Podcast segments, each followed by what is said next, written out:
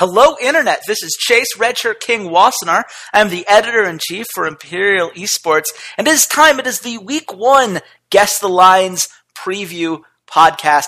We love doing these. We love being able to break down week by week how we think these teams are going to go and throwing in a little bit of gambling flair for those of you out there who love doing that kind of thing. Uh, and I am joined on the other line by my good friend, Walter Fedchuk. Walter, how you doing, man? Uh, I am, I am so ready to do this podcast because it means that we are just a few short days away from the beginning of the LCS, and and I've kind of gotten like I'm having like withdrawal symptoms. Like I've been like sitting up late at night, like in a terror, and just like start scratching my arm. It's like the uh, it's like the Dave Chappelle meme. Like you got any more of those games? Like I am I am full blown ready to get into some LCS action. Like yeah. straight up it, it's been long enough. By the time people are listening to this, it'll be a day before the LCS starts. I cannot wait to see if any of our predictions, uh, which if you've been paying attention to our preview podcast we've been doing, we went team by team throughout all of Europe.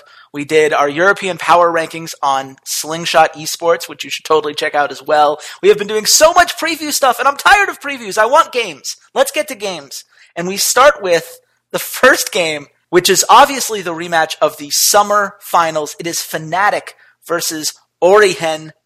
Walter, how excited are you for this to be the first game that starts our LCS season? Well, I'm I'm excited because we get to see the the the, the changes that Fnatic made and get to see if they're going to come out swinging like they did last year when they when they replaced their top lane and jungler and uh, and and you know created this entire team around Yellowstar essentially. But now Yellowstar's gone. The two Koreans that they brought in last year in Reignover and Huni are gone.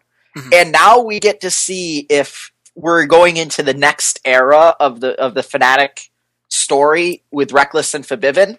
And if they can do what Yellowstar accomplished last year and get Gamsu and and and Spirit and Noxiak to you know mesh into the Fnatic system and, and Deilor is is going to have this team ready. Uh, and Origen on the other side didn't make a ton of changes. Again, very successful uh, summer split going into the World Championship and being a semifinalist at the World Championship. Uh, my curiosity is are we going to see Peke or are we going to see Power of Evil? Because I think if we see Power of Evil right out of the gate, I don't think we see Peke at all this split. That's very fair. It's going to be interesting to see how they exactly want to manage it. Honestly, to me, it feels like Xpeke should just do the player coach thing. He's so good at you know leading these guys, and you know he was the one who was able to get them all to follow him to Origen when most of these guys had LCS jobs that they could have taken. He's like, no, no, no, play in Challenger with me. I will take care of you. And they all had enough faith in him to take that leap. Power of Evil obviously has enough faith in him to go there over any of the other organizations that I'm sure would have offered him uh, a lot of different wonderful things, especially over in North America, where they're just loving throwing money at European mid laners. uh, but this is the system, and it's two systems that I think, you know, we saw where they stand right now at the IEM events. IEM San Jose, Origen just blew through. It was it was like no one else was even there. You didn't even have to show up. Origen was just going to win that tournament, and they played like it. Whereas Fnatic, you can tell there are still some growing pains. There was that Baron call when you know Qiao Gu had gone for it. It was very clear there was a terrible call. They back off, and Fnatic's like, "Hey, they had this terrible idea. Why don't we have this terrible idea as well?" And I think that's the kind of thing that you figure out when you've got more experience together. But man, is Origen a tough trial by fire for the first. You game. you have been stuck on this Baron call since it happened. It was like, terrible. I remember, I remember, you messaging me like when it happens, and and you're like, "Yellowstar never would have made this call." And literally every time you could bring it up, you bring it up. It's because it's the perfect example to me of what growing pains are. Like, look, Rekkles is really good. We know he's really good. He got caught out a couple times in the bot lane when he shouldn't have because he was split pushing a little bit too far without the warding there. But that's that is a mental issue. That's being on a big stage, not having the support that you're used to, and just kind of being like, "Oh, right, I don't have this vision. Crap." Got to figure something else out, and then trying to make up for it. I believe that's that's a fixable issue. Uh, I believe that Febiven played very well in that tournament. I think Spirit got zoned in on this Nidalee pick because the rivalry between he and Swift has always been that way. So everything else about that tournament, I chalk up to specifically, this is that tournament. This was the first time these guys played together. But that Baron call is a completely different kind of problem. That is a fundamental, what should we do? This is our instinct. And the instinct was very wrong. It was Dignitas style of wrong. Mm. And that's a harder problem to fix because that requires getting people to think about the game in a different way and understand not only that they shouldn't make that Baron call, but why they shouldn't. Because if you just say, that's a bad Baron call, okay, that's one thing. But then what? Are they going to be hesitant to go for another Baron that might be a better call? That's not better. Mm-hmm. You know, you, they need to understand why that was bad. And before, they had Yellowstar explaining that. Now it's up to Deilor to get it in their heads and have them understand why the calls that Yellowstar made were the calls that he made. And I just think that takes more time. And that's why I point to that mistake over all the other mistakes. Because the other mistakes are, are mechanical or, or jitters or whatever. That is a fundamental, they need to learn how to view the game in a different way because the guy who used to view the game that way for them isn't there mm. anymore. Yeah. That's why I bring that call up so much. no, no, no. I and I, I just say that that this is a very like important. It's a very important point, and you the the fact that you constantly bring it up, it makes it even that more important. So when it comes down to it, though, I think in this series in particular, I think it comes down to the consistency that that, that Origen has had mm-hmm. uh, going through the the off season. Granted, they made a change. Like every team in the West made a change of some kind. I think maybe every team in the world made a change of some kind. I, would almost go that far. Mm-hmm. And the the difference though is that it's not such a huge fundamental change. Yeah, sure, Power of Evil has a little bit different play style than than than Peke and plays a few different champions, and his champion pool is definitely wider, and he's not as good in the laning phase in particular. But Fnatic has changed absolutely so much that I think to expect the same Fnatic that we saw last year, or even at the end of last year when they had some struggles, might be a little bit of a stretch. Yeah, no, it's it's going to take some time.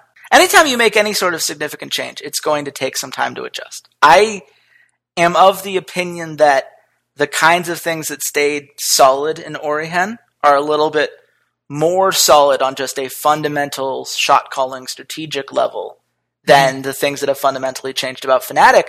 But the fun thing about these being best of ones, other than that it's the worst format ever of all time as far as actually judging how good these teams are, is that, you know, for all we know, Spirit just has one crazy Spirit game and none of what we've said matters. Like that is True. totally in play at any point in time, which is True. why I have to ask you, Walter, where do you think the line is? So I think at the end of the day, like I said, I think Origen has an advantage because they made fewer changes and less impactful changes uh, across the board. So I am going to say that it the line is Origen minus one seventy five. Oh, you're a jerk. You're an absolute jerk. I said minus one eighty. It's minus one sixty four. I don't know how you sniped me like that. For that uh, minus one sixty four. That's interesting. Yeah, I, it's look, and I think these teams are close. I think Fnatic is going to, you know, especially in best of one formats, all you need is a great Spirit game, a great Febiven game, a great Rekkles game.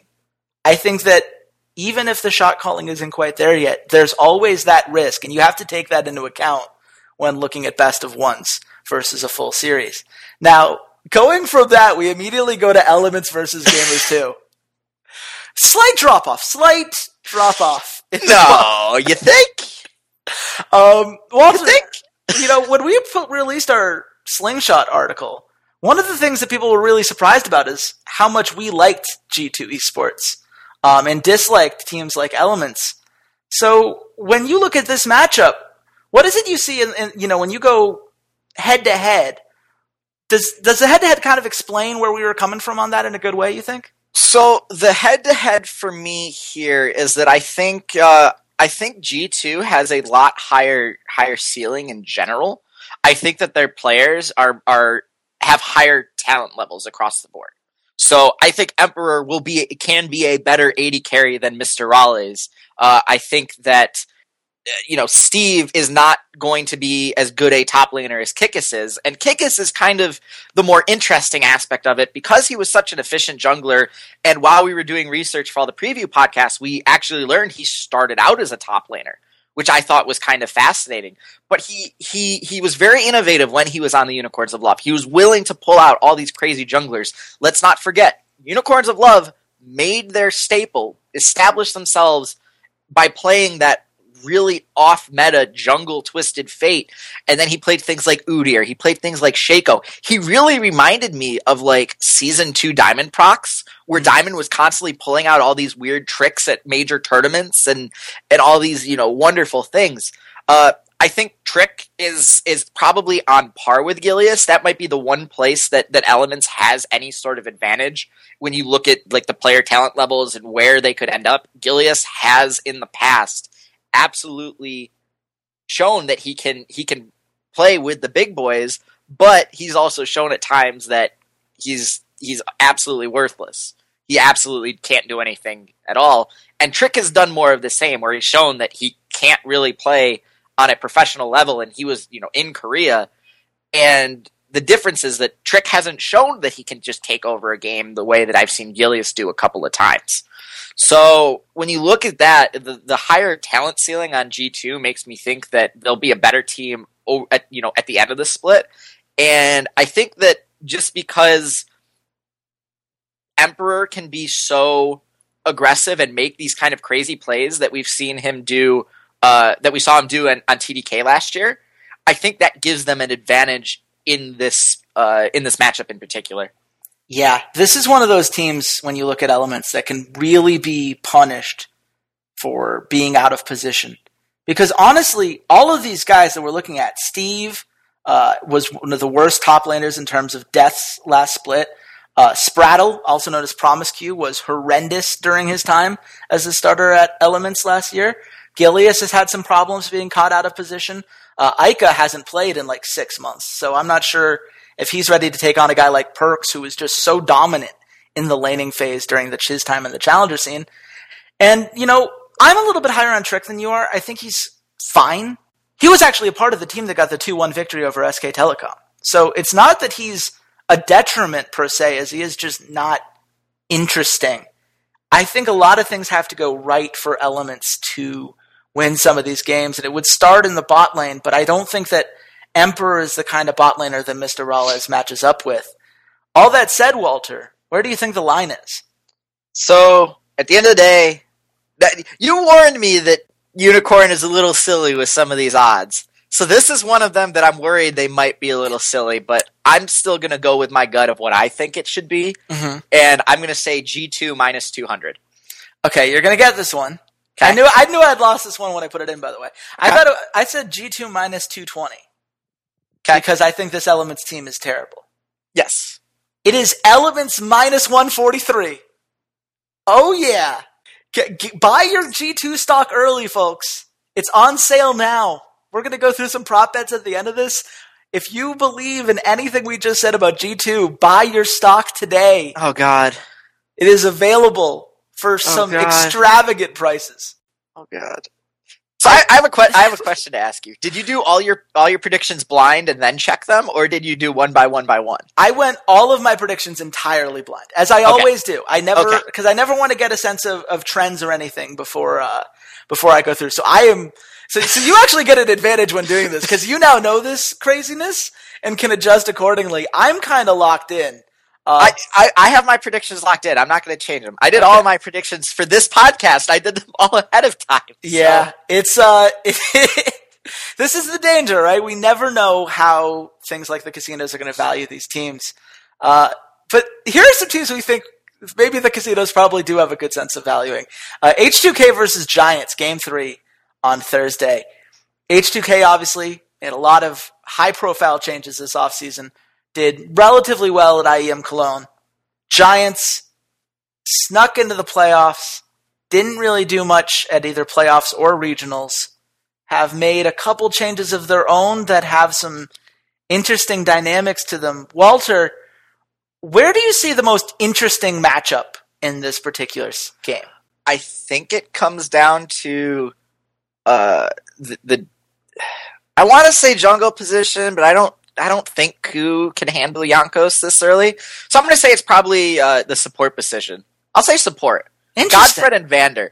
I, I'm really high on Godfred. I thought Godfred was was a, a very good uh, support when they brought him in. It was the summer split, mm-hmm. and he plays really well on like the skill shot, uh, the the the skill shot support champions. So your Threshes, mm-hmm. your Morganas, the ones where you're using Q and you're shooting out in the line and, and, like he was pretty good Braum player, and that's sort of how Vander is. He's a very good Morgana. He's an amazing Thresh player. So I can't wait to see kind of the interactions between the two of them because they're fairly lane centric. So they try to dominate the laning phase, and Vander obviously has a huge advantage by having Forgiven as his AD carry as opposed to uh, Adryh.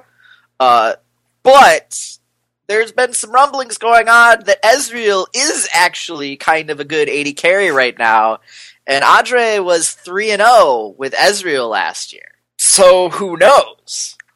I think the thing that people need to remember about Adryh is even when he was losing games and dying all the time, his damage output was still incredible. He was among the top two, if I remember correctly, in damage per minute uh, as an AD carry. The guy struggled to get kills later on in the split, but that was more the nature of what was going on within the team itself and less about Adryh this bot lane could be an absolute bloodbath if Godfred's playing at the top of his game. I, on the other hand, I, I gotta say, I'm interested in Xpepi versus Ryu in the mid lane. Because Xpepi, this is the split where he really needs to take a step forward. And Ryu is the kind of mid laner where Ryu's a good mid laner. If you can beat Ryu, we're gonna start saying some nice things about you. But at the same time, he needs to beat Ryu and has his champion pool expanded enough that he's going to be able to do well in this meta? Is he going to be able to outplay someone who is, you know, relatively safe, relatively consistent, doesn't tend to make a lot of mental mistakes that are easy to capitalize on? This is the kind of matchup where if Xpepe won this matchup, I would feel very good about Giants outperforming where we ranked them. Whereas if Ryu just stomps him, I'm very concerned for the Giant season. I think we'll learn a lot about where Giants is relative to the rest of the league from that matchup alone. Because Giants, just as a general rule, have relied so much on Xpepi to be that guy for them. But Walter, where do you think the line is for this game? So I've argued that H2K is arguably the best, or you know, second best, if not maybe the best team uh, in Europe. Uh, I think Origen has a slight edge on them towards the beginning just because H2K needs to figure out how to make all their pieces work. And Giants, I don't think are going to be very good. So I have the line H2K minus 250. Okay, I get this one. Okay. You went a little too low. Okay. By a little too low, I mean 200 points too low. I said minus 400 is minus 455. No respect for Giants fans here. None. None whatsoever. And and I'm not going to blame them because I think H2K is going to win this game pretty hard. I just, especially when you look at you know the matchups we didn't mention, it's Odoamne versus Adam, and it's Jankos versus Ku. Those don't tend to go well. Just historically, no, I think really. I know what side I'm taking here. So yeah, I get it. I thought it was very high for the first week. Usually they like to keep them a bit closer. I think it says more about what they think about Giants than it does about H2K. Interesting. Game? Interesting. or maybe I'm just saying that to throw you off your next guess. Ooh. anyway, Splyce versus Unicorns of Love. Splyce is another team people were surprised we were so high on. Obviously, they are a newer team. They uh, have just made their way from being Dignitas EU into the LCS, uh, bringing along some trashiness along the way. And then you have the Unicorns of Love, who got themselves a brand new diamond to show off to all of their friends at home. Oh God, please as don't well as, freak on me. As well as Fox and Steelback, which I would say is a downgrade and mild upgrade, respectively. Walter, when you look at the matchup here, what are you most excited to see from either of these teams?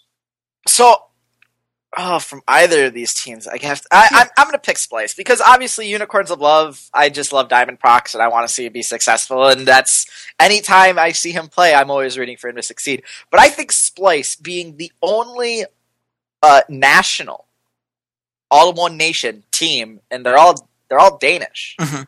Uh, I think that's kind of interesting. I think it gives them a little bit of an advantage in terms of communication. Mhm. Um, they're also one of the only, t- you know, other than Origen, they're the only team that only made one change to their their their sh- lineup, Mhm. and that was Trashy. Mhm. And I think Trashy was an upgrade is an upgrade over Obvious. Trashy was playing on a pretty terrible enemy roster. He his bot lane just couldn't get out of their own way. And Flares had in the top lane had some some peaks, but had a lot of really low valleys. Mhm. I think Sencux is a better mid laner than Inox, and Trashy spent a lot of time camping for Inox and getting him ahead.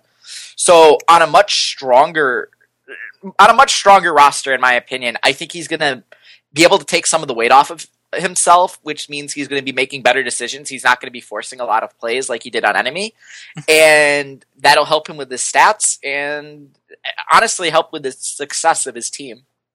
Yeah, no, I think that synergy between Trashy and Sencux is the thing I'm watching as well. Mostly because I want to see if Sencux can live up to the hype that people like you and I and people within the challenger scene have kind of placed upon him here. You know, that's the the risk when you look at the LCS. We don't need to look anywhere outside of his opponent in this lane, Fox. Fox was a guy that we were talking about in the same breath that we were talking about Febiven, that we were talking about Power of Evil. It was going to be those three. Oh, and Nukeduck. We had four guys that we were really talking about. Like, these guys are going to come in and change the way we view the mid lane. And with Nukeduck, it was because he was a veteran that we'd liked from Ninjas in Pajamas. But with the rest of them, it was this young talent that we were sure was going to take this leap and become this new wave of mid laners. And for two of those three guys, it was true. But for Fox, it never seemed to quite come together. And second split, it's hard to blame him. Didn't have a lot of talent around and once Forgiven left. But it's not like he was taking advantage of the kind of plays Forgiven was making when Forgiven was around. The playoffs were an abysmal time for Fox, and he's never really recovered. And Sencux, it, life gets a lot easier if he gets his jitters out of the way early and performs on a high level in this particular game. There's certainly there are a lot of veterans that are going to try to throw him off on the Unicorns of Love. Diamond is definitely going to try to throw him off. I think Vizicsacsi could maybe lock Wonderwear down given how good of a laner he is. So the eyes are going to be on Sencux. And if he can step up, this is going to be a great year for Splyce. If he stumbles, they're going to need to figure out how to get him to where they need him to be because so much of this team relies upon him being able to take that leap. Walter, all of this being taken into account, where do you think the line is for this game? So, because you sort of warned me that Unikrn is a little is a little funky, I think Splyce win this game. But I think the odds right now are Unicorns of Love minus one thirty. Okay, I get this one. You were correct that they went funky this game. You just underestimated how funky. I said Oh. Unicorns of Love minus 150 because I'm like, well, Unicorns of Love have been here. They've got Diamond. They've got whatever. People don't know who Splyce are. The gambling odds are going to change accordingly. Okay. Minus 213. You can get Splyce at plus 160 right now. And I recommend doing that, people at home listening to this podcast. Plus 160 is insane for, for this team. I, I mean, I, I, maybe not insane. I get where the casinos are coming from, but I think there's a lot of value. Are you willing to make that one of our smart bets of the week? Uh, Along with- I, I'm I'm thinking so. Along with G2 plus 110 over I'm, Elements? I'm thinking so, but there there might be another silly silly one or two coming up. Oh, yeah, that's true. We should really go through all of these first. So we end day one with Vitality versus ROCCAT. Vitality, obviously, uh, one of those almost super teams that was assembled this offseason in Europe. Five guys that have never played together before. They kept the H2K bot lane. They grabbed Nukeduck from ROCCAT. They get Shook from the Copenhagen Wolves and Cabochard from the Gambit team that they bought this spot from. Uh, on the other hand, you have ROCCAT, who is left with Freddy, Airwalks, Betsy, Safir, and Edward. You could not be more deflated. Look, you're all excited about Team Vitality, and then you're just like, "Yeah, Freddy, Airwalks, Betsy, Safir, Edward. Here, here's what I'll say though. ROCCAT saw my reaction to this team when we did our podcast. They listened to the whole thing, uh, which I thought was kind of cool. They made references to it, so I know they listened to the whole thing. Uh, and they read our article, and they promised me that they are going to be the nobody believes in us team this split. Everyone's got a chip on their shoulder. They're playing hard to prove people wrong. They want to show people like you and I that we're wrong about this team, and I want to believe them. Walter, why should I not believe them? Because uh, Freddy one two two was a walking corpse last year, and Edward wasn't much better. You're, you're two veteran. You're two strong veterans that are supposed to like help these younger players. And granted, the only rookie on the team is Safir, the AD carry, but he has some experience in the Challenger League from his time on Gamers 2 and with Renegades last split.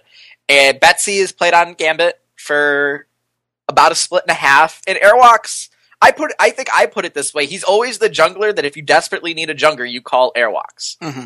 So they're not totally inexperienced, but they're still younger players. They don't have a ton of games underneath their belt. When you compare them to Edward, who's been a mainstay in Europe since season two, and Freddy, who's been around since at least season three.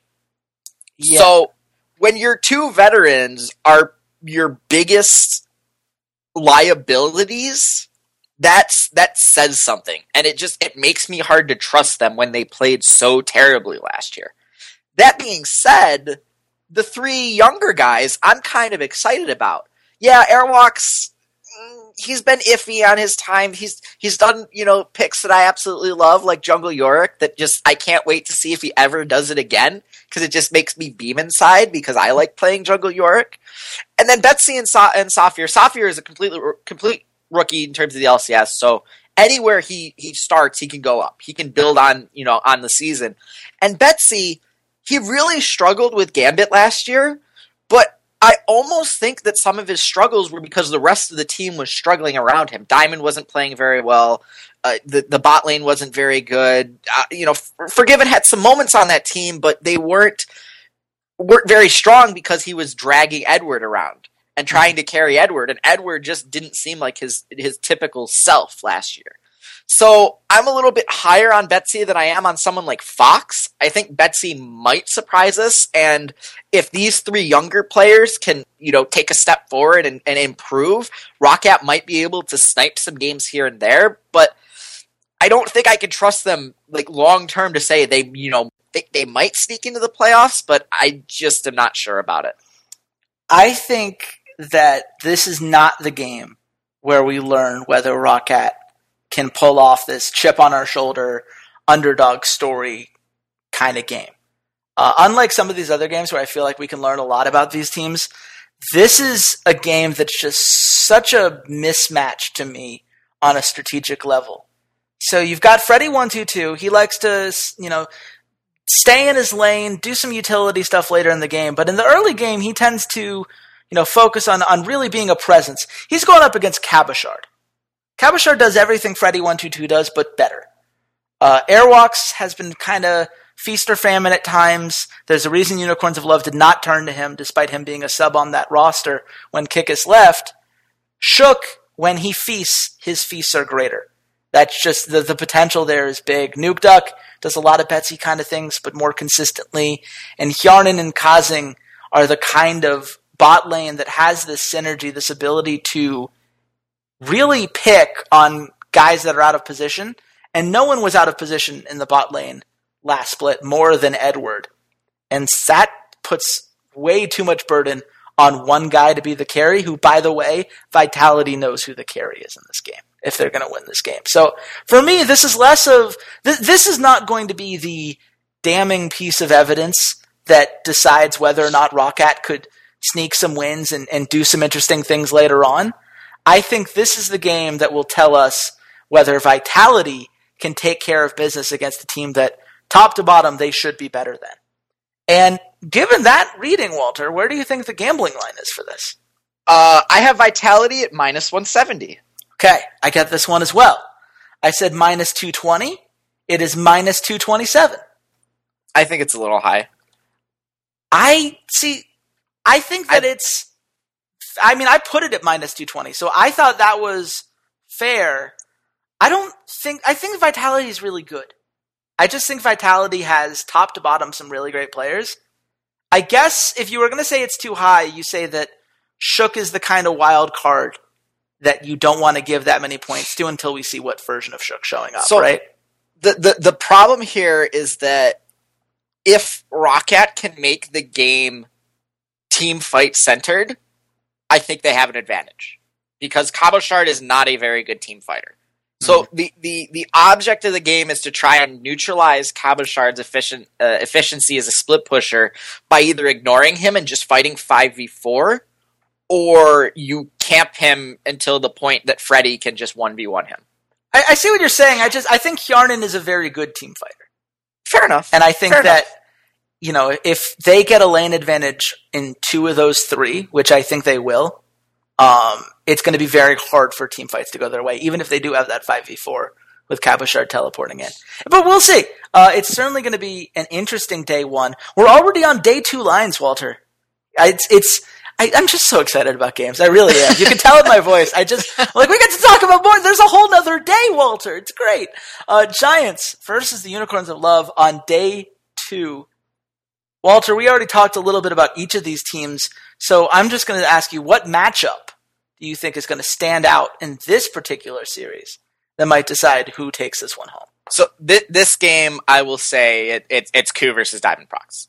Coup was was last year was arguably a very strong talent, um, especially with his days on Cloud Nine Eclipse, and he kind of disappeared for a while. There are some rumors that he was super super toxic and people didn't want to play with him. He sort of showed up in North America on uh, on Vortex, mm-hmm. and it it just seemed like he had been hyped up as a challenger player, and everyone thought he was going to make a break into the LCS, and then he just never did. Mm-hmm. And now he finally gets to and one of his first matchups is against a, a legendary, legendary European jungler who Coup admitted to when he was a you know when he was on Cloud Nine Eclipse that, that he wanted to mold his playstyle around Diamondprox. This super aggressive, you know, in your face, you know, flashing over walls and Lee Sin kicking people and nailing insecs and all this crazy stuff. Now he gets to play against this guy. So I think this is a, a really good test for Coup to see if he can match up against uh, against you know a a middle tier jungler in Europe and see if he can kind of uh, establish himself as not just this talked about talent that disappeared for a year, but actually a competitive player in the LCS. Yeah. As far as rumors about his toxicity goes, it's literally the first words he said on Giants Gaming. They did a little video. And he said, "Hi, I'm Coup and I'm toxic." So maybe rumors we can kind of put to the wayside. but it's, I mean, I, I, think you're absolutely right. Um, as much as I'd love to say it's xPepi versus Fox, I think Fox plays safely enough that, you know, xPepi is going to be, you know, they're both going to be fine going into the mid to late game. But Coup is the guy who needs to turn one of these lanes into an advantage. Uh, Viz- Vizicsacsi is a very good laner, and Adam might need some help. We have no idea really where Adam's level is we know that he was on a challenger team that wasn't particularly great, so I'm not incredibly confident. But maybe Coup can fix that. Maybe Coup can, can gank that lane and throw Vizicsacsi off, or maybe he helps pick on Fox and gets xPepi going. Or maybe he throws off Steelback and Hylissang and allows Adryh to get some kills and we can have one of those nice Adryh games that he does have from time to time. But he has to do one of those three things efficiently enough for this team to win. Because if Diamond out jungles him and is and ganks more efficiently and gets more going for his team, I think Unicorns of Love have this the bag. I find it very hard to look at this Giants team and see where the comeback mechanic is going to come from. But Walter, where do you think the line is for this game? So I'm gonna say it's the same exact line that I predicted for Unicorns of Love last time, just because I'm not quite certain where the, the casinos view them as. So I'm going Unicorns of Love minus 130, but it's going to be too low. It's going to be. It is going to be too low. Okay. I said minus one ninety. It is minus one eighty five. Okay. Yeah, I don't, I don't, think that's an unreasonable line. I, I think that it, it's interesting to see where they rank Unicorns of Love compared to Splyce. What that says is they think Giants are a better team than Splyces, which I don't agree with. I'm gonna make so much money on Splyce and G2 this year. That's all that's telling me. that is literally all that's telling me. Well, speaking of, let's talk about Splyce. They're playing Elements in Game Two this week. Uh, it is an interesting matchup, I suppose. Again, two unproven rosters at an LCS level at the very least. What do you think is the difference maker here? If you had to point to one guy who makes this game work, Uh, it, it's going to be Sencux. It's going to be Sencux just devastating. Like uh, I would try and get him on something that's semi-mobile so he can roam around with Trashy and take advantage of, of weak laners and Steve and Mr. RalleZ and get Kobbe and Wonderwear ahead.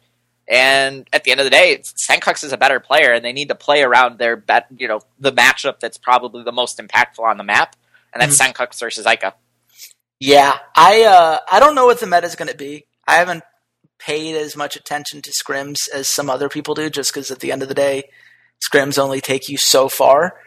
But I would love to see Sencux just play an assassin and say, Eika, I am going to kill you over and over and over again until someone on your team can stop me, because I don't think there's anyone on Elements that can stop him.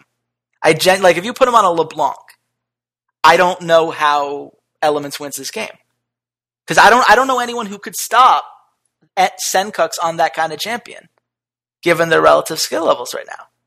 I mean, do you, do, is is that the way you would go, or would you rather stick to something maybe with a little bit more roam, like a like an Ahri or a Kassadin? Like, where do you where do you see them going on this pick? So I would I would say probably like a LeBlanc or an Ahri are, are going to be their best choices. Uh, Kassadin would also be a really good option for them. It, it sort of depends on the matchup that Eika picks. I mm-hmm. can see Eika trying to go for LeBlanc.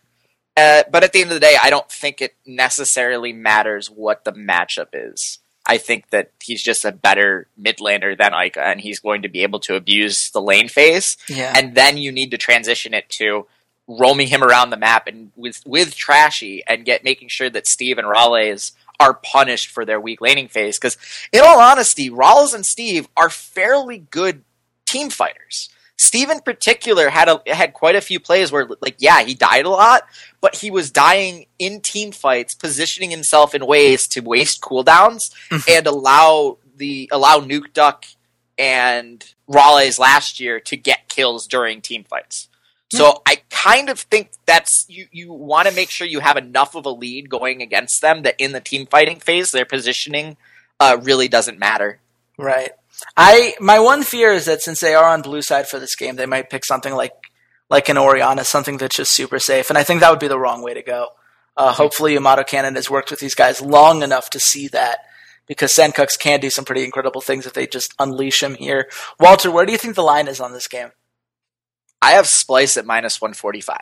Okay, you're going to get this one. Woo! I said Splyce minus 160. Elements minus 159. I'm making money.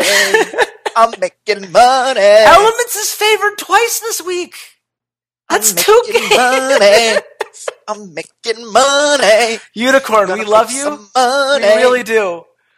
I I don't know what algorithm you used, but there's a bug in the code when Elements is favored against two teams in the same week. I, there's just there's a zero percent chance they go two and zero oh this week. That is, mark that down. I hold it against me if I'm wrong. No chance. It doesn't happen. I refuse to believe that Eika, Sprattel, and Gilius are going to be the things that get this Elements team to, to two wins this week. I, I, I love it. I love I love seeing how this all goes down. Uh, Fnatic, uh, Vitality versus Fnatic. You'd say this is gonna be a good one. I think this game might actually be the, the, the best matchup of the of the week. And I know there's a couple of really good matchups.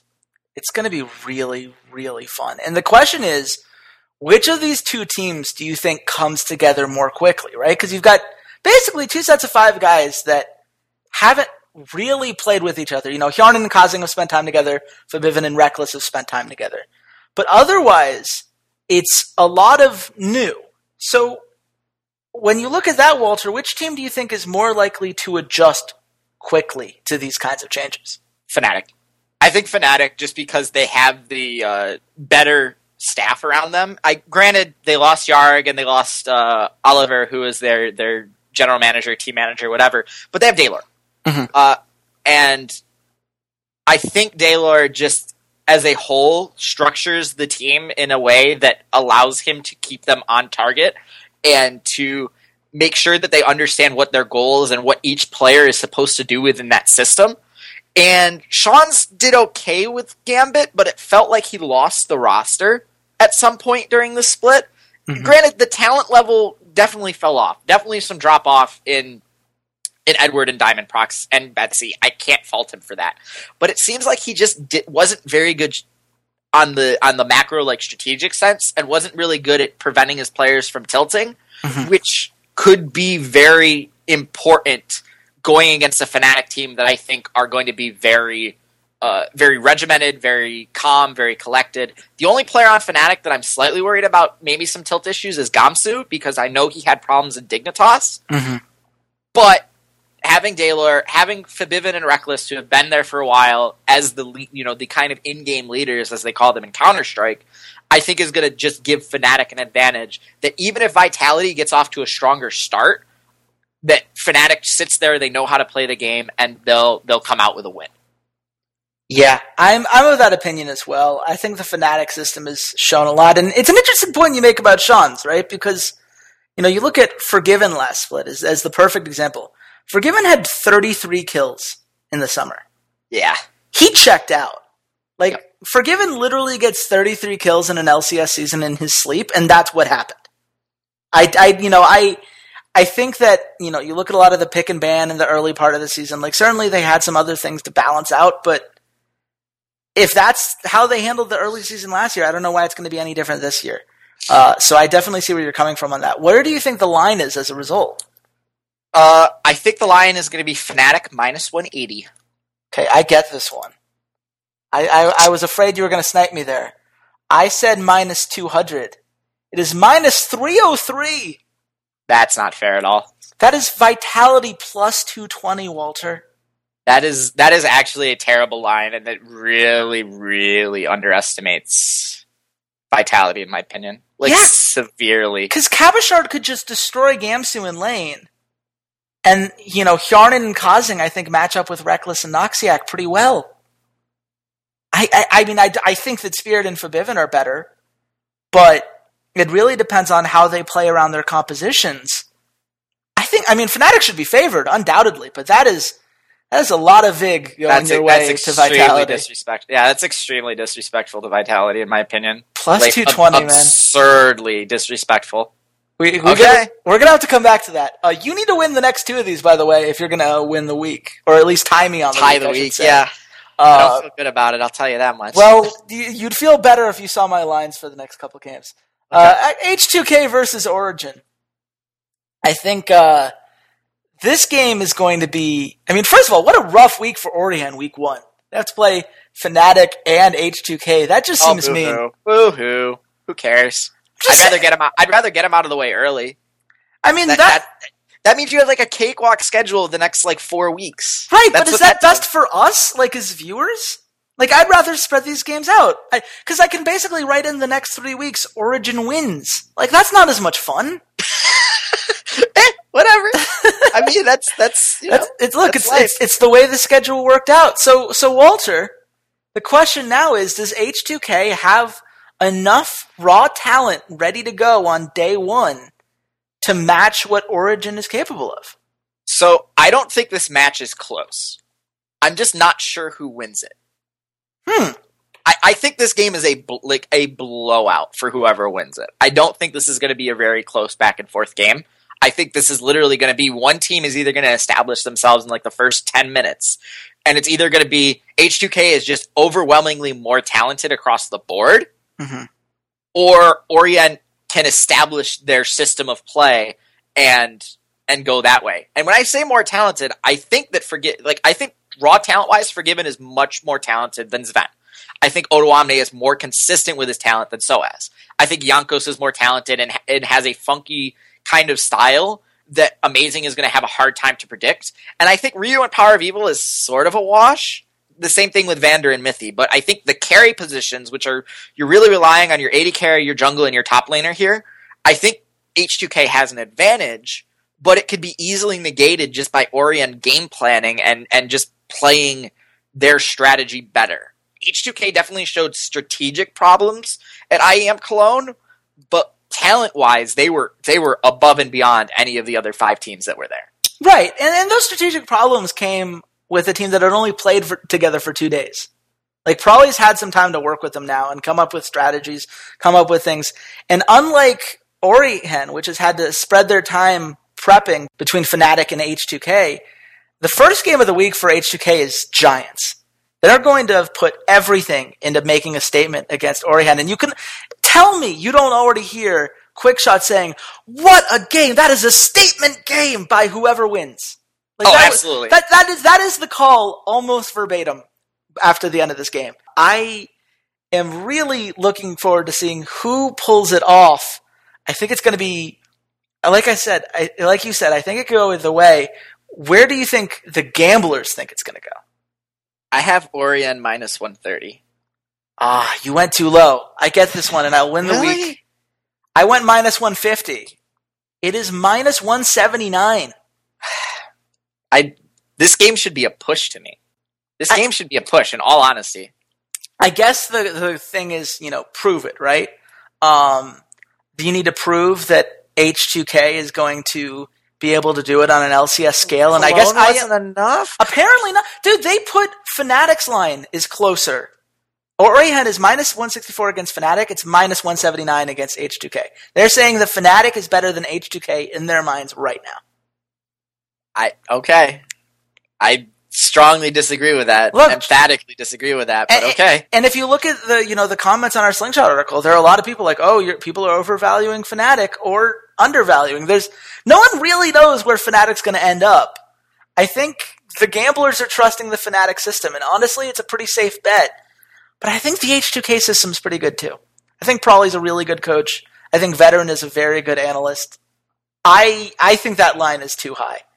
Uh, but at the same time, I will take the win for week one. Uh, that's always a good start. Hopefully, I'll be the one changing your Twitter profile because as much as I love Zoro Zero's eyes just glaring back at me every time I log into Twitter, it would be nice to turn that around. Uh, last game of the week, we'll go really quick here. Uh, G2 versus ROCCAT. Walter, what's the one thing you're really looking forward to seeing this game? I'm looking to see if Betsy can shock some people here. Mm-hmm. I, I truly think that Betsy's a good a good mid laner. Mm-hmm. I think he had some consistency problems on Gambit, and I think part of it has to do with the way the team played around him. Uh, his champion pool definitely needs to expand. He was a very good like Ahri player. Uh, he's been a very good Ahri player in his career, and like Orianna, but he hasn't shown a lot of propensity for any other champions. Mm-hmm. So I really want to see his champion pool, the depth of his champion pool expand. And I want to see teams try and play more around Betsy as opposed to playing around Cabochard and Forgiven basically all of last year with Gambit. Mm-hmm. So if he gets the resources that that I think he needs, and this is a really good test for him against Perks, who Perks is kind of in the same position Betsy was when he came into the scene of this young mid laner that's sort of establishing himself. And if Betsy can't perform against a young challenger level mid laner that is now coming to the LCS, then there's no hope for him. And I think this is going to be a real statement game for him in particular, and sort of Airwaks and Safir, because if they can play very well against this the center core of Emperor, Perks, and Trick, I think that's great because I think Kikis and Hybrid have a lot of the same questions Freddy and Edward do or, or, have a lot of questions that match Edward and, and, and Freddy. Not the exact same questions, but at the end of the day, this is really going to rely on those three kind of young young players or new additions to the team in the middle. Yeah, I I agree with what you said there. I will say I'm a little bit more interested in seeing how Safir matches up with Emperor. Because Emperor is such an aggressive AD carry. He loves making plays. He loves picking on people. And Edward – at least last year, was a very easy target to pick on. But you look at what Safir might be able to do if Emperor goes a little bit too deep, if he tries to reach out and extend beyond his grasp. I think Safir can have a breakout kind of game here. One of those games where he just gets a couple kills within the first 10 minutes and we're looking at, wow, Safir's like a whole item ahead. How did this happen? It just in the blink of an eye. Uh, I think that's in play. Uh, they're going to have to play to it. They're going to have to take advantage of those kinds of moments. But I think it's in play, and I'd love to see him step out in that kind of way as well. But Walter, where do you think the line is on this game? I have G2 minus 150. Okay, you got this one. Whew. I said G2 minus 170. ROCCAT minus 135. Oh, yeah. To be fair, I feel like a lot of these games should have been pushes. I, I mean, this is the problem of week one, right? Like, we're making fun of, of some of these lines right now. But in all reality, we could be the one with egg on our faces next week. Like, we could come back and say, oh, Unikrn was totally right about all of these. And, But that goes that'll go against like pretty much all predictions that anyone has made over the course of the year. of course, but this Or is the the problem of best of ones, right? With best Yeah. of ones, anything is possible in these situations. And it could come down to one guy winning one matchup hard enough that the rest of his team can't make up for it. True. And, you know, in those situations, it always leads me to be a little bit more cautious, especially in week one, you know, because you have teams like Splyce and G2. Can they handle the LCS lights? Mhm. We don't know yet. Uh, I believe they will. A lot of people believe they will. But we won't know until after these bets already go through. I think, though, we've got three great options for smart money bets. Um, can we take? Can we just write down uh, like splyce plus one twenty over elements? Is that is that fair? Oh, splyce over elements? Absolutely. Yeah, it's, Absolutely. We're making money on that bet. Mhm. Um, two more we need to get. Uh, I, I don't know. Should we go for value, which would be like the vitality plus two twenty? Oh no no no! Splyce over unicorns of love. Okay, you want to go all in on splyce? I double dip on splyce this week. so splyce plus one sixty. Or uh, actually, actually, do you want to go all in on G two or splyce? I would rather go all in on splyce because the value is greater. Okay. But I would I would like to take the G two plus one ten over elements yes, I would agree because with you. I think elements is going to be terrible. Yep, Um, absolutely would agree with you. So those are our three smart money bets. Uh, bet against elements and bet with splyce. Those are the pieces of advice we are giving to you today. Uh, I'm going to be keeping track this year of our smart bets of the week so we can tell you week by week how our smartest bets are doing. So we are putting our reputation on the line for you guys. Uh, but we also, I think we should take some smart bets from some of the prop bets that are coming up because it is the beginning of the year. There are tons of bets we can look at. Uh, the one that I want to go into full detail with is the outright EU LCS winner. Walter, I'm going to read these off, and you just stop me when you hear one that you think is particularly interesting or insane. Okay? Okay. We have Origen plus 150, Fnatic plus 250, H2K plus 250, Vitality plus 600. Ooh, It, right? That's that's an Ooh. interesting one. ooh. That's in play. Here's where it gets weird. Giants plus 2,500. Giants, fifth best odds to win Europe. I, I don't know if I agree with that. Yeah, no, no, no, no. I, I thought I thought you were just gonna keep reading. No, I'm sorry, you How is Giants the fi- fifth best team in Europe? Unicorns of Love plus 2,800. ROCCAT plus 3,300. Splyce plus 3,300. Elements plus 5,000. Gamers 2 plus 5,000. You know, if you put five bucks on Gamers 2 plus 5,000, that gets, you, you get, you know, that might be worth it, right? Like, is that, Yeah, I- is it it, that far fetched? It could be. It could be. I, I think I think the H2K plus 250 is probably the most intelligent one. Yes. H2K Um, plus 250 is, is equally, uh, But Vitality, I I would wait. I would wait till like week three on Vitality. Yeah, but see, the odds aren't going to be this good on week three, Walter. I, I know, I know, but I'd rather them go down a little. Like I'm okay with them going down a little. That's fair. I'm So- just, I'm just worried that that the players aren't going to mesh. Like I'm just really worried that like Shook and Nukeduck aren't going to mesh together. okay. So do we take H2K for the value there? Because I think after week one, the value goes down. Yeah, I'd say H2K is probably your your your best Okay. bet like right now. So for value, we're not saying that it's how it's going to play out because I think we both we both picked Origen to win this split. Yeah, But H2K plus 250 is the best value you can grab. Now to make the finals, but but I will say if you see that Origen like if Origen starts this 0-2 and you see the odds go like change on them and get better, I'd I'd try and snag Origen. yeah, I'm not sure if they're going to keep that prop bet up. They might only have this as a before week one bet. That, that that is a possibility, but they didn't do that for Worlds. They had it. They had the Worlds one up all the way up until the finals. it'll be uh, it'll be interesting to see. I don't I don't know how they're gonna they're gonna handle it, but Yeah. making the finals of the EU LCS, I'm not gonna throw out all of them. Uh, Origen obviously is favored minus 167.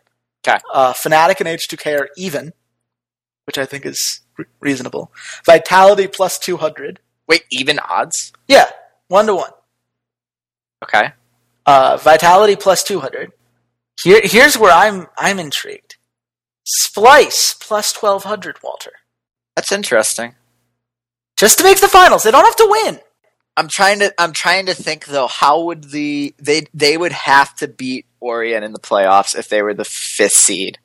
If they're And the I- Okay, but let's say they let's say Vitality doesn't come together as quickly as we think. Let's say they get the well, I guess if they got the four seed, they're still Four seed doesn't one. matter. Four five like they would have to be six seed. Okay, so let's say they're the six seed, They'd and then they play H2K. They'd have to go through. You have to go through probably. Yeah, no, I don't. You're right. ah, that's just it's that's so that that they have just an impossible. They would have an impossible task to get through the semi. Like, fine, you beat Fnatic or H2K, and in like they would have to hope Vitality was third. okay, what That- if there's just too many variables there. what if I told you that Gamers Two was plus twenty five hundred? Now are you intrigued? No. No. I'm not, I'm really not intrigued outside the top four, just because to get to the finals is like a Herculean task for any of those teams. You have to get super super lucky and hope you go through either Fnatic or H2K. so Like, is if you get two of if you get two of the top three, you're screwed. You're not going to beat both of them back to back. so is the Vitality plus two hundred a good value bet? Then do we feel good about that one? Vitality is probably the best the best value in all honesty. And I don't think that's out of play. Like I could see Vitality making the finals if, say, a Fnatic uh, or an H2K underperforms because they're, you know, they're newer teams and they haven't put it together. I, I don't think they will, but I think it's a good flyer to take. Um, regular season EU LCS winner. So this is just winning the most games in the regular season. Okay. Uh, is even, even Okay. odds for that. Fnatic and H2K are plus 175. Okay.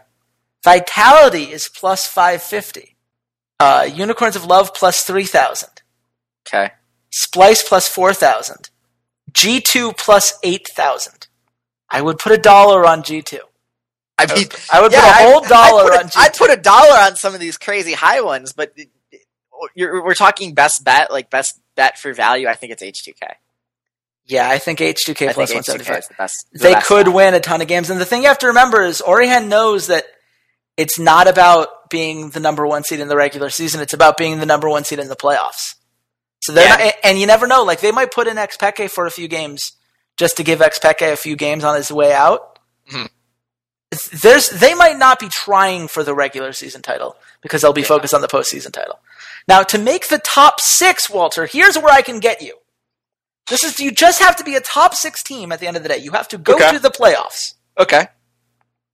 Obviously, Origen, Fnatic, H2K, Vitality. Those are, are those are way too high. Uh, Giants is minus 167, which I think neither of us want to take. No. Unicorns of Love is minus 154. Not a lot of value there either. No. Splyce plus 125. Okay. ROCCAT plus 125. Okay. Elements plus 150. Oh God, what's the Unicorns of Love one? Uh, Unicorns of Love is minus 154. Oh wait, Unicorns of Love is minus one fifty four. Yeah, that's what I'm saying. They're favored to get in. The, according to these odds, the six playoff teams will be Origen, Fnatic, H2K, Vitality, Giants, and Unicorns of Love. What's uh what are uh, Gamers two odds? Plus 175. Yeah, Gamers two. Yeah, I, I'm I'm willing to. That's the best value there. I think they're a that's playoff absolutely team. best value there. I think Splyce gets there as well. But if you're gonna risk one, pick the one that's gonna get you better odds. Yeah. Because all things, you know, all things considered, I, I think you know Perks is great. I think Kikis is great. Now here's the fun. Here's where it gets really fun. Most regular season losses. So what teams lo- what team's going to lose the most games? I love gambling on this because you get to root for someone to lose every week. Uh, which I should mention as, as part of Imperial Esports. I can't actually gamble on any of these, but I can I can gamble vicariously through you guys if you send me your gambling slips on Twitter. Um, so G two plus one twenty five, Elements plus one twenty five for most Okay. losses. ROCCAT plus two hundred. Unicorns of Love plus 800. Giants plus 1200. That that one. I think Giants are the second worst team in this league. Yeah. I can't believe it's plus 1200. They're really they're really rating him high They like just because Koo. of last year. I guess they, they saw that they made the playoffs last year. They keep overperforming based on what people are expecting them to do. And they signed Koo, who I think I need, people like. I need to go back and look at what the odds were for like Copenhagen Wolves last year. Yeah, I, I don't know if I kept a track of this. We're gonna have to try, but uh, and then bottom three. So basically, are you facing a relegation match? Yeah. So G two minus two hundred, Elements minus one sixty seven, ROCCAT minus one thirty three, Okay. Splyce minus one thirty three, Okay.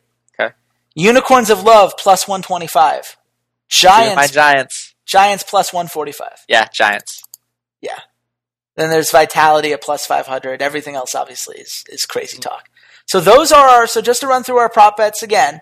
And like we said, these are not necessarily our predictions. These are what we like, especially given the value of these picks. It is H2K plus 250 to win the LCS. Mhm. It is Vitality plus 200 to make the finals. It is H2K plus 175 to win the regular season. It is G2 at plus 175 to make the playoffs. It is Giants plus 1200 to have the most regular season losses, and it's Giants plus 145 to end up playing in a relegation match. Walter, that is a podcast. We have done That it. is a podcast. we have bestowed so much wisdom onto the people that they will either love or hate us for next week, depending on the state of their bank accounts. but uh, that's it for us. You can find us on soundcloud.com slash esports gambling hour, or you can search on iTunes for esports gambling hour. The name might be changing very soon, but it hasn't happened yet, so go subscribe now, and when the name changes, you'll be just fine. Uh, you can also find me on Twitter at RedShirtKing. I would love to see your betting slips because I would love to gamble vicariously through you now that I am no longer capable of doing so. Walter, where can they find you? You guys can find me at C80s underscore LOL, and I think there might be a team, it's probably in North America, that I'm going to issue some sort of challenge on. So we'll see. Oh man, the challenges are coming. Well, you should We'll definitely come back on Friday then for what is going to be our LC, our North American version of this podcast. So if you enjoyed this and you like North America, come back for that. And until then, goodbye, internet.